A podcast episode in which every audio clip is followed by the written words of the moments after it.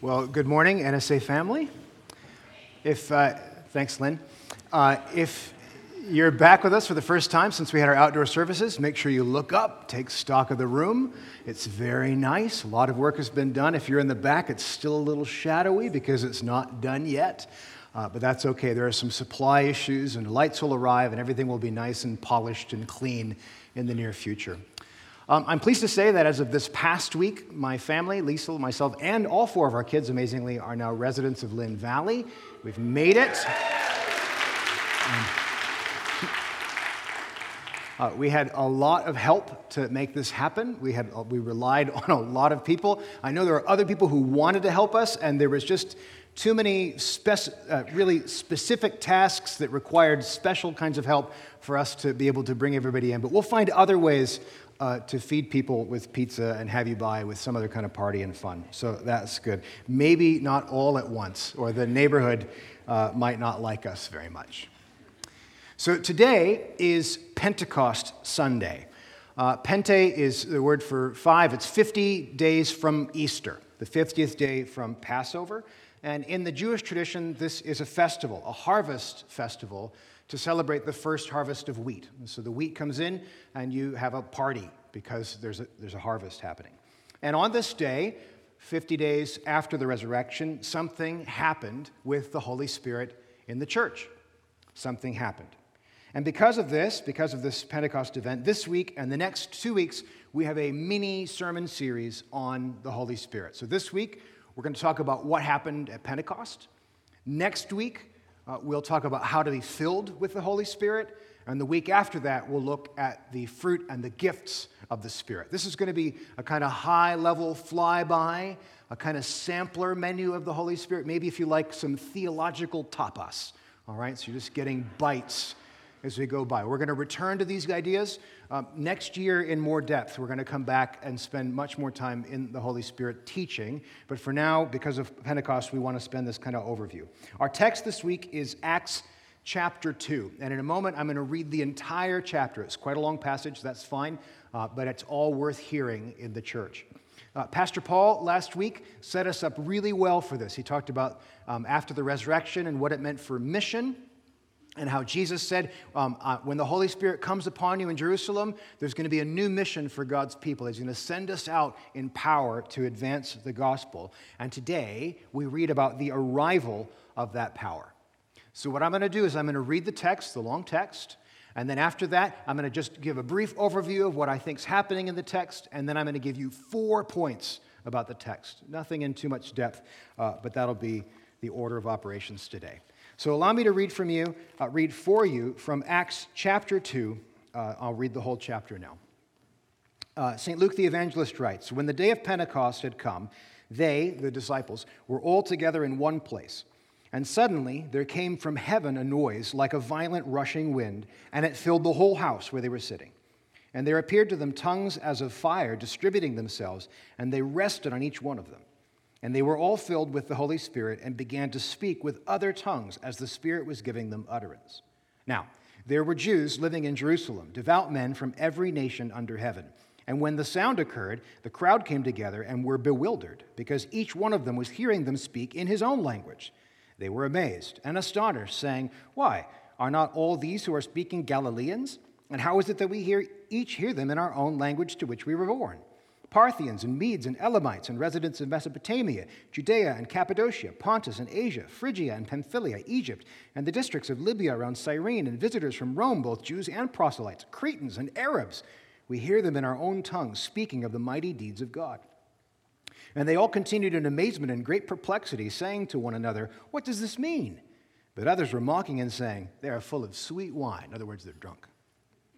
But Peter, taking his stand with the eleven, raised his voice and declared to them, Men of Judea, and all you who live in Jerusalem, let this be known to you, and give heed to my words, for these men are not drunk as you suppose, for it is only the third hour, about nine in the morning. But this is what was spoken of through the prophet Joel. And it shall be in the last days, God says, that I will pour forth of my spirit on all mankind, and your sons and your daughters shall prophesy, and your young men shall see visions, and your old men shall dream dreams. Even on my bondslaves, both men and women, I will in those days pour forth of my spirit, and they shall prophesy. And I will grant wonders in the sky above and signs on the earth below blood and fire and vapor of smoke. The sun will be turned into darkness and the moon into blood before the great and glorious day of the Lord shall come.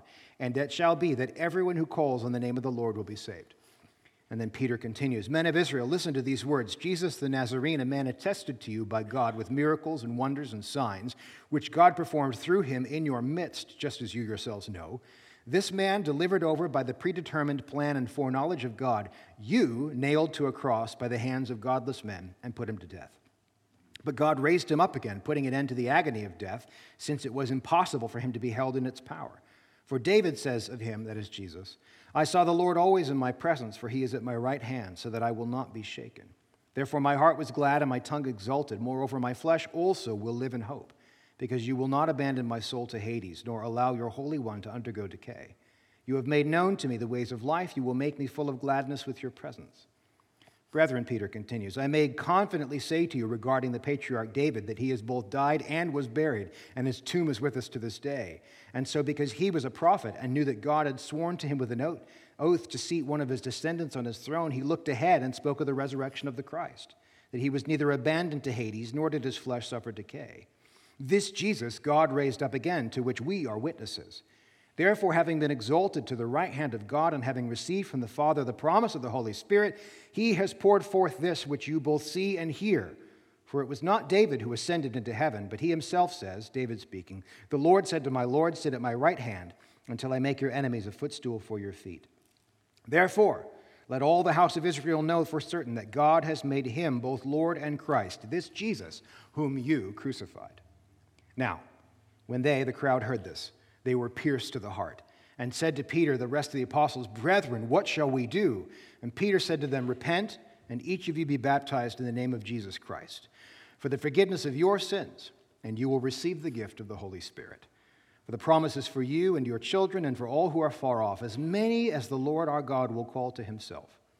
And with many other words, Peter solemnly testified and kept on exhorting them, saying, Be saved from this perverse generation. So then, those who had received his word were baptized, and that day there were added about 3,000 souls. They were continually devoting themselves to the apostles' teaching and to the fellowship, to the breaking of bread and to prayer. Everyone kept feeling a sense of awe, and many wonders and signs were taking place through the apostles. And all those who had believed were together and had all things in common. And they began selling their property and possessions and were sharing them with all as anyone might have need. Day by day, continuing with one mind in the temple and breaking bread from house to house, they were taking their meals together with gladness and sincerity of heart, praising God and having favor with all the people. And the Lord was adding to their number day by day those who were being saved. Now, it's a long reading, but it's a magnificent story. It's a powerful event. It's pretty important for who we are and what we get to do. And so let's talk a minute about some of the things that are going on in this passage. So, the first thing is that in the beginning of Acts, Jesus ascends to heaven. He goes up into the cloud, the cloud obscures him, he vanishes. He says, When I go, I'll send the Spirit to fill you. And in the absence, Jesus' absence, the disciples are gathering regularly for fellowship. Most likely, they're meeting every day. They're not meeting once a week, they're getting together every single day. Just like in the early church, communion, we have communion once a, once a month, right? In the early church, they had communion together because it was a full meal. They had it every time they got together. And it was actually a place for the poor to get enough food to eat. It provided meals for the hungry, it's probably what they did. Now they're together on Pentecost. This is the Pentecost. It's this 50th day. In the Hebrew Bible, it's called the Feast of Weeks. And we get a passage uh, that tells it, there's a few passages, but Deuteronomy chapter 16 gives us some information about this feast. So here's Moses speaking. He says, You shall count seven weeks for yourself. You shall begin to count seven weeks from the time you begin to put the sickle to the standing grain. Then you shall celebrate the feast of weeks to the Lord your God with the tribute of a freewill offering of your hand, which you shall give, just as the Lord your God blesses you. Pause. So seven weeks right? Hebrews love the number seven, right? Seven's a good number. Seven sevens, this is really good. And the day after the seven sevens is the 50th day. Okay? So this is an extra special day because you're just celebrating the end of a cycle of sevens. It's a feast, it's rejoicing. Uh, verse 11, uh, Moses commands, And you shall rejoice before the Lord your God and you, your son, you and your son and your daughter and your male and female servants and the Levite who is in your town and the stranger and the orphan and the widow who are in your midst, in the place where the Lord your God chooses to establish his name. You shall remember that you were a slave in Egypt, and you shall be careful to observe these statutes. Key factor about the Feast of Weeks is rejoicing, celebration. And what do we see in the disciples gathered together? Rejoicing, celebration. They're doing what God commands them to do. Also, there appears to be a pretty strong echo between the Spirit being poured out on sons and daughters and everyone, and here everyone rejoices. Your son, your daughter, your servant, everybody gets to receive the benefit of this first harvest. Nobody's hungry. That's part of a harvest festival. Nobody goes hungry, right? Everybody's full to the brim, and that's great. Uh, so while they're meeting, the disciples, they're meeting, rejoicing, doing what they're supposed to do, tongues of fire descend. This is weird. This is really weird. What do they mean by tongues of fire? You mean like little candle flames? Sometimes it looks like a tongue, right? The little candle flames, like everybody got turned into a candle? Or is it weirder? Is it like tongues like this? Like tongues are coming out and they're, that's even weirder, isn't it? Uh, so we don't know that something has happened. There's a wind and there's tongues of fire. And it says, verse 4, and they were all filled with the Holy Spirit. All filled. I think this marks a significant change in how God operates relative to the world. In the Old Testament, you find the Holy Spirit hanging out with kind of like one person at a time.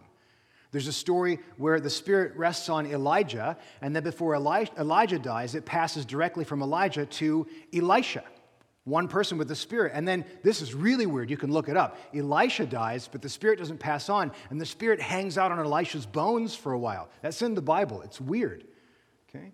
Sometimes you get the Spirit hanging out with like a group of traveling prophets.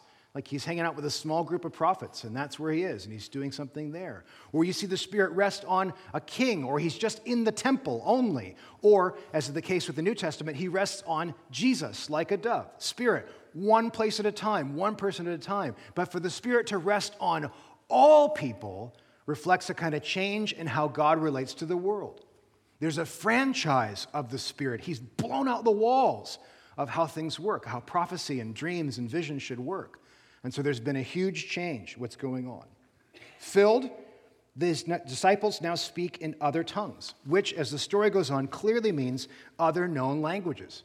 That's why they list all these citizenships, because they're all hearing it spoken in their own language. So they start preaching in languages they don't know, like Swahili and Mandarin and, and Shona, and they're using anything they've got to begin to talk about the gospel. And they can do this. And what people do is they hear it and they're like, man, this guy doesn't know Mandarin, but he's preaching in Mandarin. That's pretty impressive. He's talking about this Jesus guy. So they're hearing it in a fresh way. The crowd misinterprets what's going on. They don't know what's happening. Of course, how could they? It's totally new. And so Peter stands up to preach and explain. And in the process, there's a massive repentance and explosive church growth because of the massive repentance. And then, last thing we get, this lovely tag at the end, is the radical transformation of the community. And suddenly, this is unheard of in the Roman world that you would be generous to people who aren't your family, that you would give of your possessions to people who you aren't related to. And so, there's this economic transformation, an economic miracle in the truest form of the words. So that's my brief overview of the passage. There's so much to say about it. It's a lovely passage, but I'm going to skip now into my main points. I've got four of them for you now. So, point number one is this On Pentecost Sunday, the Holy Spirit descends. On Pentecost Sunday, the Holy Spirit descends. Now, there's some funny things. We see the Spirit, is, uh, you see the mighty wind blowing through, right? And there's tongues of fire. In other places, there's a dove it's kind of weird, right? You begin to wonder what kind of thing this Holy Spirit is. What is Spirit if it appears in all these different forms? Well, there's a more important question, which is who is the Spirit? Because it's not an it, it's a person. And more than a person, it's a he. And more than just a he, it's a member of the Holy Trinity. It's the power and presence of God living and dwelling with us. You see, the Spirit's not a force. It's not the force. It's not an impersonal presence kind of just working through the world. And, you know, all those people who are spiritual but not religious, they're connected to Spirit, man, right? It's not that. And that's partly what I mean when it says the Spirit descends. It's not that we cultivate a sense of religious consciousness and our sense of evolved well being and our goodness develops until we achieve Spirit. Look how good we are. That's not it. The Spirit descends down. He comes from outside our experience. It's God Himself entering into our lives. The Holy Spirit is the power and the presence of God living with us. I want to pick a brief aside to say the Holy Spirit is not an it, nor is the Holy Spirit a she. It's a he. And I'm going to borrow for some cultural language, but if you choose to use other pronouns, you're not respecting God's preferred pronouns. Okay? Honor who he is. There's a lot of people today who want to talk about things like the sacred feminine. They want to throw some other stuff in God, and it's usually just pagan spirituality finding traction in our theology. Most of the time, that's all it is. So, you want to have a debate about it? We could talk about it later. You might not enjoy it. Okay? Holy Spirit is God's presence. He descends down from God to us, He indwells us, fills us, seals us, marks us as a deposit and earnest of God's resurrection power, and empowers us for Christian living and kingdom mission. Now, these are all listed, but I'm going to go back through them for you for a moment now. The Spirit descends. I just said this. It's not an earthly origin. It's not just spirituality. It's not spiritual but religious stuff. It's God entering into our experience, powerfully, powerfully manifesting Himself here. He indwells, He takes up residence inside us. Not just a tiny space, but he plants a home inside the Christian heart. And then, having indwelled, he fills the space. I think some of us kind of wish the Holy Spirit would stay in his corner, right?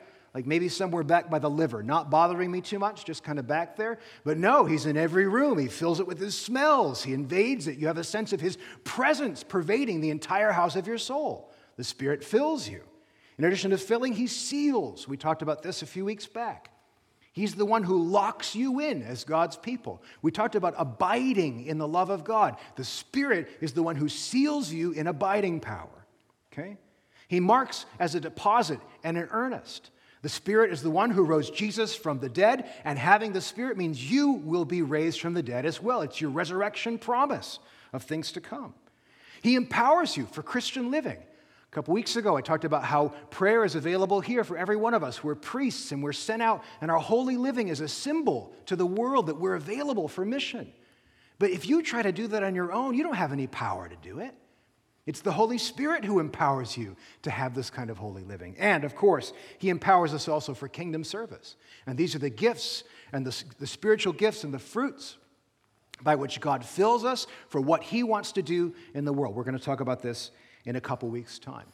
So, in brief, the Holy Spirit is the fuel that runs the Christian machine. What you're made to run on. Now, I asked permission from Lisa to tell this story, but I'll tell this briefly. When she was a young woman of about 17 years old, she went a long road trip. She was going to drive from Dallas to out in New Mexico, about 13 hours in the car on her own, okay? Pretty good. And like a good dad, her dad the night before took her out in the car, made sure the car was all in good working order, right? And they went and gassed up the car together. And she pulled up to the station and got to the middle tank of a three tank bay. And her dad said, You know what? You should pull, always pull to the end as a courtesy to the people behind you. So she dutifully pulled to the end. Next day, she began her trip. Came time to fill up her tank. She remembered her dad's instructions, pulled into the gas station, pulled to the last tank, began to put the nozzle in, realized it was kind of funny, didn't fit the same way, but still pulled the trigger on the fuel nozzle. And about a few minutes in, had a horrible, horrifying realization that she'd just put diesel in her car. So she called her home. Her dad answered. He, she said, he said, Hi, how you doing? She said, Hi, Dad. I might have put the wrong kind of fuel in the car. And he, thinking, oh, well, you know, we put premium gas in our cars. Maybe she put the cheaper stuff. It's going to be fine, honey. Don't worry about it. And she said, Okay, Dad, and hung up. she called back, and her mom answered. She said, Mom, I put diesel in the car. and her mom didn't miss a beat, turned to her dad and said, Fred, she put diesel in the car. was...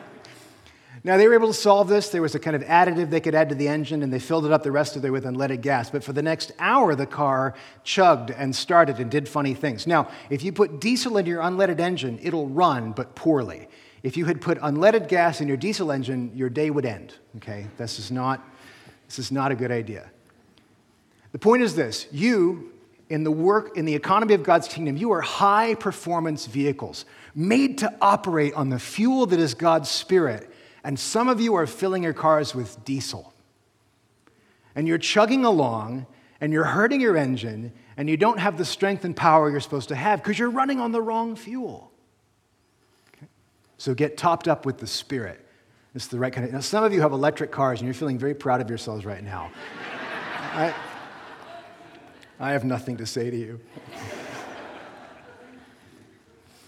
Okay, that was the first point. The second point this morning is this On Pentecost Sunday, the church is born. On Pentecost Sunday, the church is born. Before Pentecost, we had a group of disciples, just gathered disciples, faithful people formed by Jesus. But after Pentecost, after the Spirit descends and indwells and fills and seals and empowers, we have a church. Something has changed. And what, one of the things I love about this text is that it reveals a series of distinctive features about the church. And I'm just going to list five distinctive features about the church that come from this passage right now. So the first is this the church is composed of mini Jesuses. Mini Jesuses. That's what it means to be a Christianoi, it means to be a mini Christ. Okay? Now, the Spirit, as you remember in the Gospels, descends on Jesus, and then it anoints him, it descends and dwells and fills and anoints him for power and ministry. And now the Spirit descends on all of us, and the implication is you also have now been anointed for ministry, to continue the ministry of Jesus in the world. The church is composed of a whole range of many Jesuses. That's what the blowout of the Spirit does. Second thing, the church is equipped for mission. This business of being enabled to speak in other languages is the business of extending the kingdom of God to people who haven't heard the word yet, equipped and supplied with the information and the power and the resources we need to carry the gospel to other people. Now, one form of that is going to be the form of speaking other languages. There are a host of other forms by which the Spirit equips us for these ministries. It's not just tongue speaking, there's lots of other things. Third, the church preaches so that people will repent.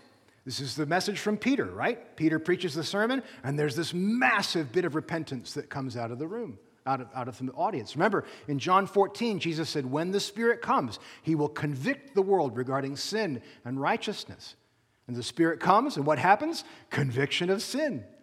It's exactly what Jesus promised would happen.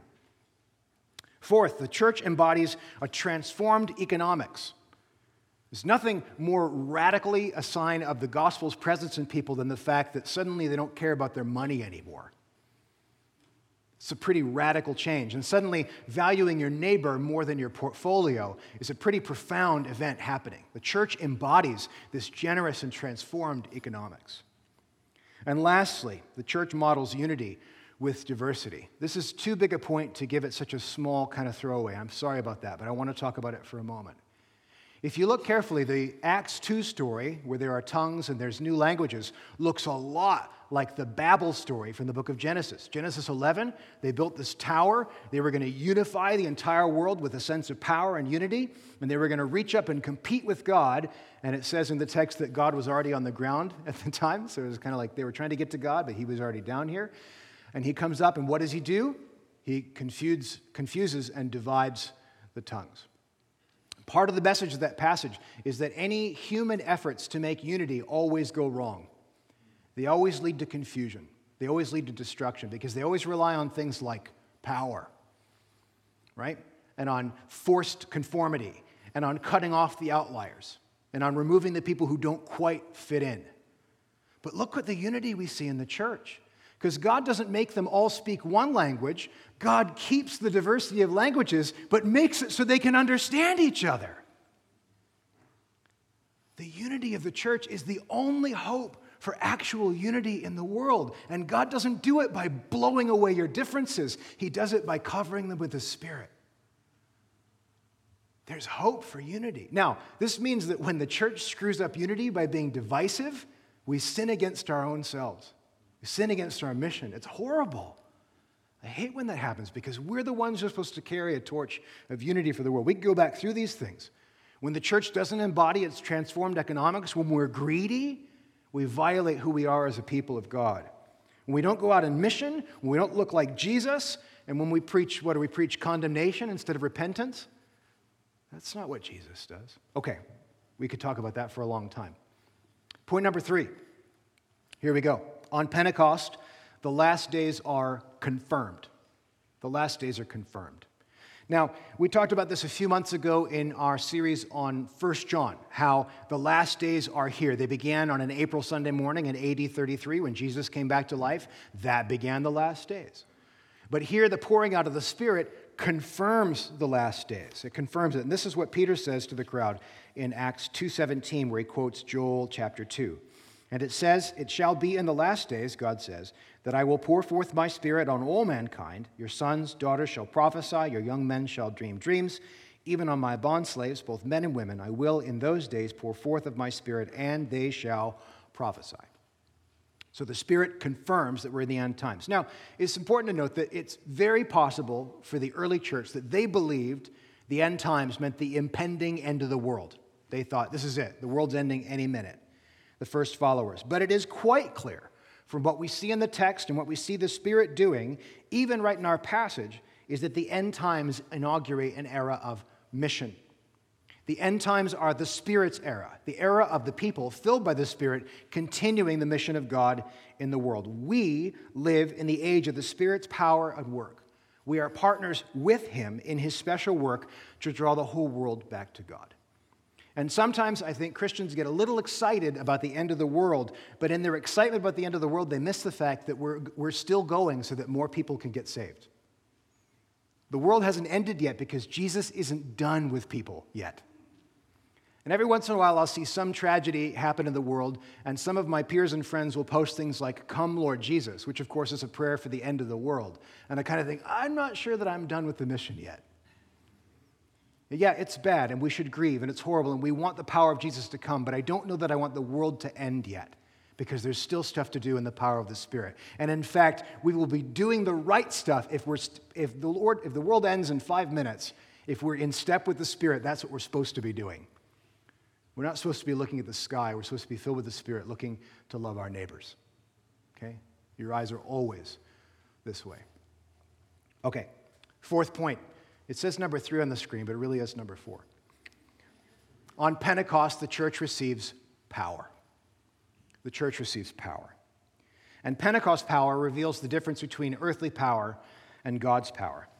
You think about it, there's a lot of people who spend a whole lot of money to invest in things like church growth, where they try to model how are we going to make our churches big, and they strategize and they hire consultants and they read books but from my reading of the text, the single greatest power for growing God's church is the presence of His Holy Spirit.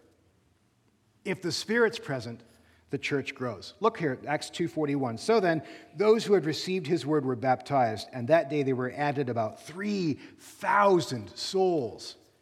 I mean, they started off in somebody's house, and by the end of it, they couldn't fit in any house. the Spirit did more than just blow out the he blew out the walls of the building they were in. Where are they going to go? It's a massive amount of growth. But let's think about it. Was it Peter's great rhetorical skill that caused the church to grow that day? Was it maybe the fact that they had cookies?